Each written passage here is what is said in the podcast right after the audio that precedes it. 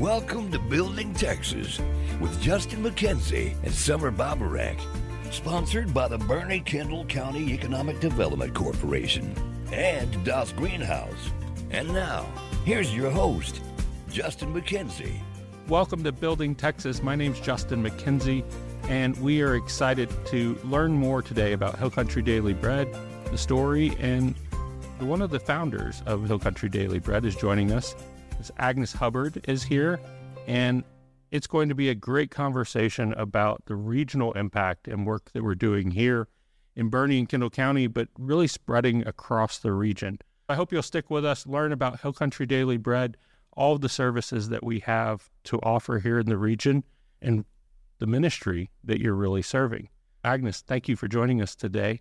How would people know you? Eh, would they recognize you walking through town? I don't know about that, but that's a fun question. We've been here a, a, a while now and called Boerne our home and love it here, love this whole hill country community, and want to make a real impact for good in the area and bring faith to people and faith through Jesus Christ. And we're real serious about it. I've had the pleasure of attending several of your galas over the past few years and really seeing the community come out and support Hill Country Daily Bread in that event. But I also understand, and through church and other service organizations, we've helped volunteer in your warehouse, and it's an impressive warehouse. You move a lot of product through there. Can we talk about really the what is it that Hill Country Daily Bread is doing in the Big Red Barn, and how is that making an impact across seven counties? We started out with the idea that people who need help need basic things like food and diapers and clothing, but that's not all they need. And to really leave crisis and poverty, we know from personal experience that people make the difference and relationships and a relationship with Christ where you've got empowerment to, to do the hard things to walk away from hard things sometimes that you need to do in those situations. And so we blended those things together along with a partnership with the church, the local church.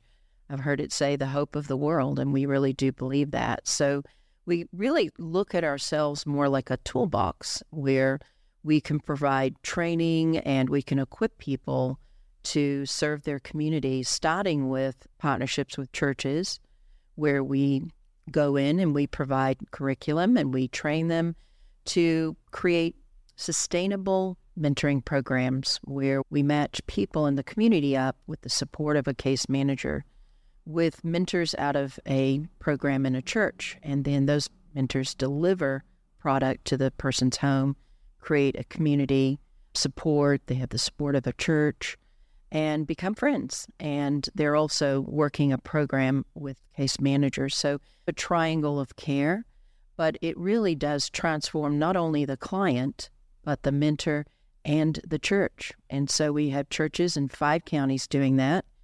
And we also have a no fee food bank for nonprofits. And we support, we've got about 125 nonprofits registered with us. And through those two programs, we'll distribute mm, close to $6 million worth of product a year.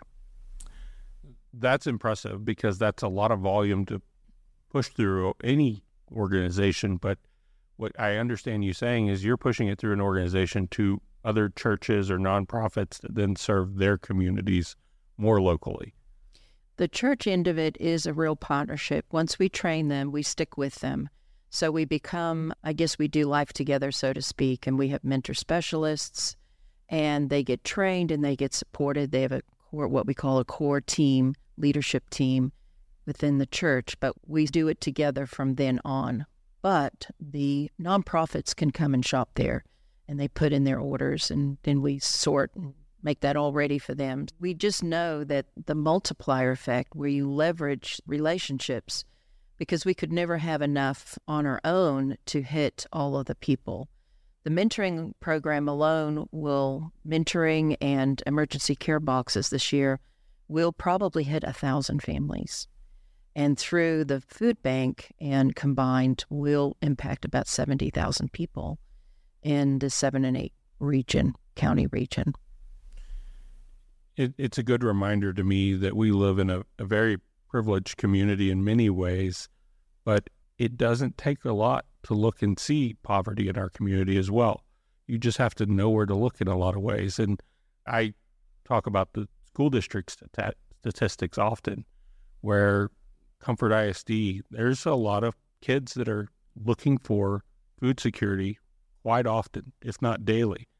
And when we think about how we build workforces, how we build a region, what I hear you saying is you're not just supporting people with food and their next meal, you're really giving them an opportunity to partner with local mentors, local influence, local opportunity to lift themselves out of that poverty situation or out of that season of life that they may be in, but giving them hope that they can progress and, and make strides forward.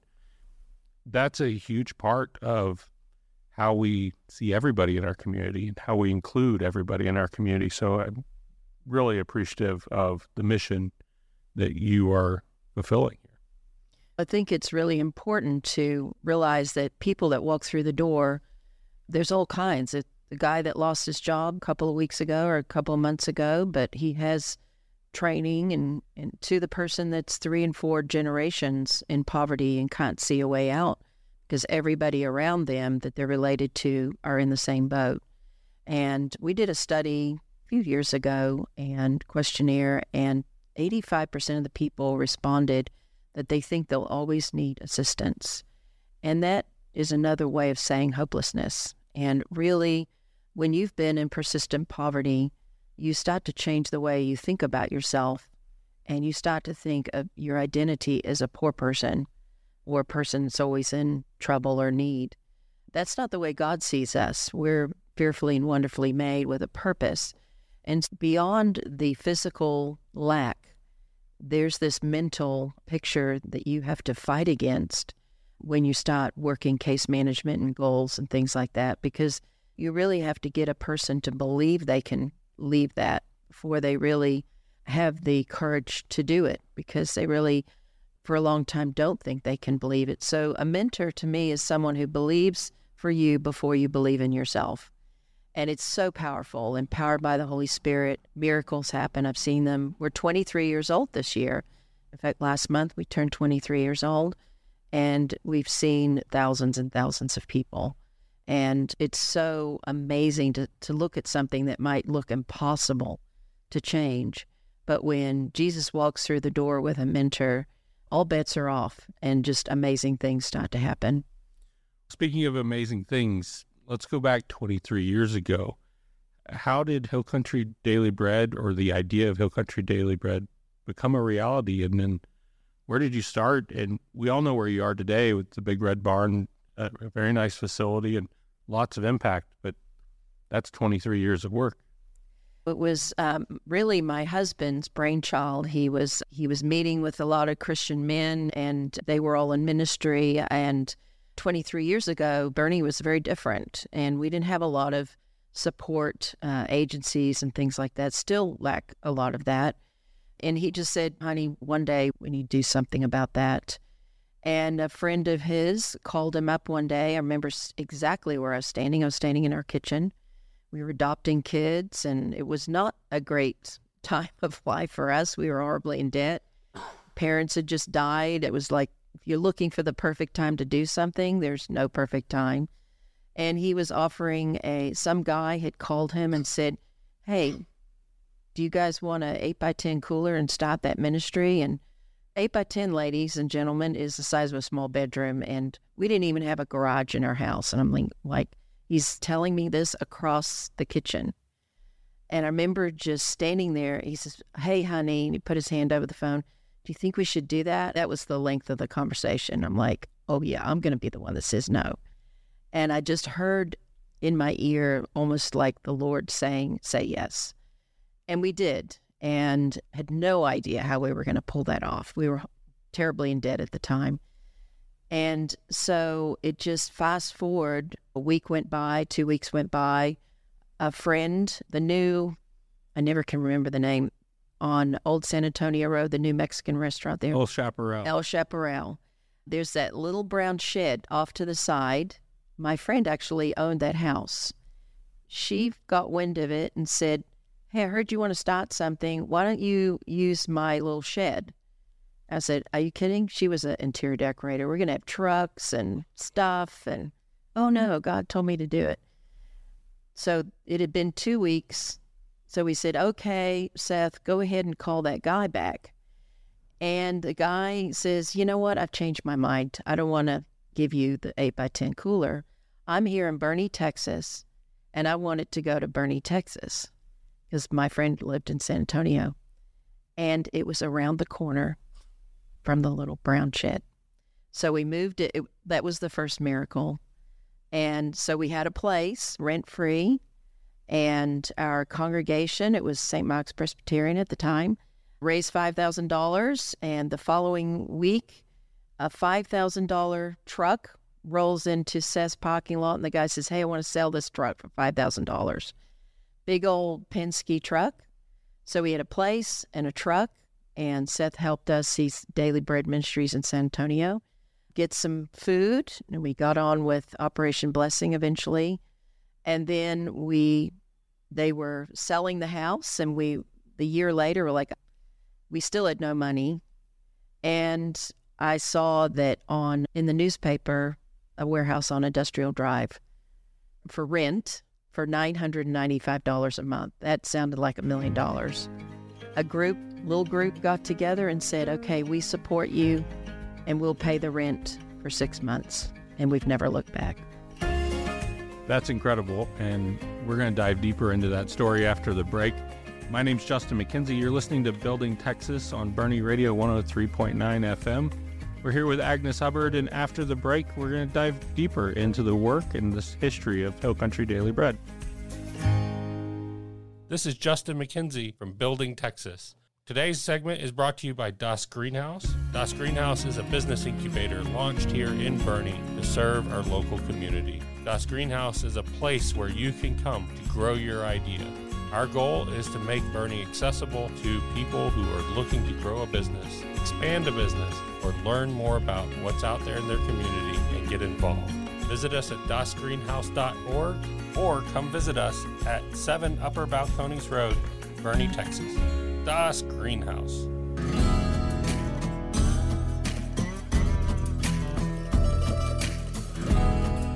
Welcome back to Building Texas with Justin McKenzie. I'm sitting here with Agnes Hubbard, the executive director and co founder of Hill Country Daily Bread. Before the break, we were hearing the history of Hill Country Daily Bread, and I loved the Little Brown Shed, and that it still stands today where El Chaparral is in Boerne. Industrial Drive's right down the road. Now your campus is out on Cascade Caverns Road, just right around the corner. But I want to go back to it was a series of miracles. It was a series of people leaning in, supporting your decision. We in the first half of the show, we talked a lot about mentors and people coming around you, and we see that in the entrepreneurial cycle too, the startup business startup. And before the show, you and I were having a conversation around in town. We talk about businesses a lot. We talk about buildings. We talk about the real estate that you drive through Main Street and see but we want to go back to the unseen. We want to go back beyond Kendall County. I think you look at Bandera, Kerr, Kimble. I'm sure the seven that you you cover in the Hill Country are, are what we think of: Kerrville, Fredericksburg, Bandera, Leakey, and go down 46 now. We've got a church out there. We just onboarded, and we do go into San Antonio some. Okay. Uh, Oak Hills is a big partner, and we're partnering with Mission City, new church out there. And but this that whole area is also drought resource because it's mostly commerce, and there's no agencies or if you're in dire need, it's not somewhere you can go to get food or anything like that. So we tend to look at commerce and say, oh, this is affluence, and we don't look at anything else beyond that for when you get into trouble or your grandmother gets into trouble. Where are you going to go? And so we have people that travel an hour to come and get food and help. You, you used the phrase drought resource. Help me understand what that phrase means and how do I put it in context?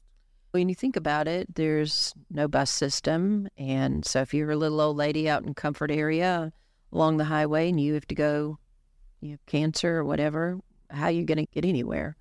So we've got some smaller nonprofits in those areas that that struggle each month to just do their services and so we provide them. That's why we do have a no fee food bank to nonprofits because we want to be able to stretch their budgets so they can do their important work whether they're a free clinic or a little food pantry or whatever. We want to be able to do that. So the lack of just basic things like transportation and clinics and things like that a lot of those nonprofits are overloaded and have waiting lists of people or waiting times to get resources. So, you know, community makes a difference. And a lot of times when you are in need, you become very isolated and you don't have support systems around you. I think it's an excellent point. We see it in the entrepreneurial community. Again, the isolation of working at home, and especially through the pandemic and through job loss and job insecurity the last few years have been a different type of mental load on people. With Das Greenhaus, we've seen a lot of people show up just saying, "Hey, this is great. I just want to be around people when I'm working. How how can I get involved?" I suspect you have a similar example or experience around volunteers coming to you, but then also people reaching out. But reaching out's a decision that people have to come to, and the pridefulness particularly of Texans in our region. How, how do we help overcome that and make it okay, make it accepted, make it, hey, please, we want to help because I know that's your heart. There's no one that you want to, you would turn away. How do people get in touch with you when they're in that moment? And how do you help them make that decision to raise their hand? We are seeing record numbers this year. And I think that in a weird way, COVID broke that stigma because everybody was in trouble. And it didn't matter. We had people that were living in Fair Oaks that came in and were upside down, lost their jobs. And in a weird way, that kind of, I think that kind of helped. It also helped churches realize, in, in a sense, they didn't know their neighbors beyond their churches. And we have seen a, a big influx of churches interested in doing more than just a handout of food. And we're just loving that because we've prayed 23 years for that that churches would stop just looking at material based outreach and go to relationship based outreach. And we had to do things during the pandemic, like food lines and things like that, and drive through, load up. But beyond that, there was a real interest and a groundswell for the church community to start to know their neighbor 500 yards from their church. And so we, it's very easy. just give us a call or go on our website. And we also, part of the training for churches is how do you make your church accessible? Uh, a lot of times I'll look at a pastor and say, if I was a single mom with five kids and I pulled up in your parking lot, which door would I go in? Because there's no signs saying, if you need help, come here. And just changing that paradigm over to an accessible church. Some of the large churches might have 15 different doors and there's not a person sitting there. Intentionality is the key here. Looking at that person as a prospective member of your church and not a poor person needing a rent payment. It's a whole mind shift. And that's part of our training. Our training takes about 20 weeks before they can be a partner and go into homes and have those kind of relationships. At the last gala, there was a story, and I love when you bring people that have been impacted into the story because it does make it human. It makes it accessible. You can see your neighbor, you see your friend that's up there. The story really was they were coming in looking for a job, but then you converted it into, hey, we're going to help you and support you through this transition and make you job ready. So I, I want to understand beyond the food services, the case manager, and the work that you do to really help someone build that confidence, get out of the hopelessness, and see a future. How would somebody expect that to feel or look on day one when they walked in the door? There's two ways that you can be served when you come to Hill Country Daily Bread.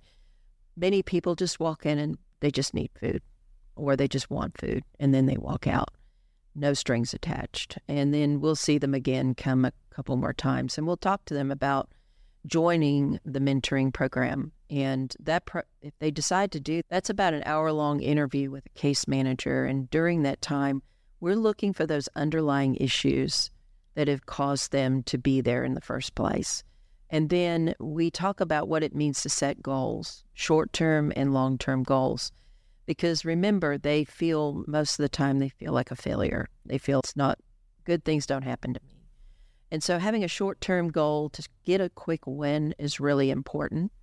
And then after they get all registered and we have a feel of where they are, we help them by creating an action plan that they're going to work through with the case manager and with their mentor and with the team leader for mentors that's on the core team.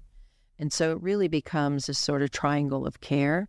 And we have, you have to be careful not to have quick expectations of things for somebody who might have been in poverty for two generations. So it's very different from somebody who's looking for a job and has had jobs before and just needs a little bit of a push or a care for that other than that person who is really doesn't see a way out. And this is a whole different mentoring process because you middle class people want instant results. Yeah. And we get burned out it's just hurry up and be like me. And God is laughing because we're not so great either. And we're there to be their mentor because He wants to change us. And we do a lot of that kind of training with the mentors. The immediate gratification. It, it's nice to mow your grass and see what you did. Exactly. Uh, in some cases, we're working fields that we will maybe never see That's the right. result. God says you water, and sometimes you don't get to see that. But really, it's looking for those different kind of wins because when somebody decides that they are worth something, that they may start praying, they may stop believing, those are the kinds of things that make huge shifts. And your middle class people, we tend to look at, oh, he got a job and it makes a dollar more an hour. That's the win. No, the win is that he even looked for that job. The win is he had the courage to say, I've always wanted to be X, but I never had the courage to think I could do that. And so it's switching to a relationship based mentoring program where you're looking at the discipleship of the person and the change in how they look at themselves in the world. That's where you start it. That's why throwing money at it in America doesn't work.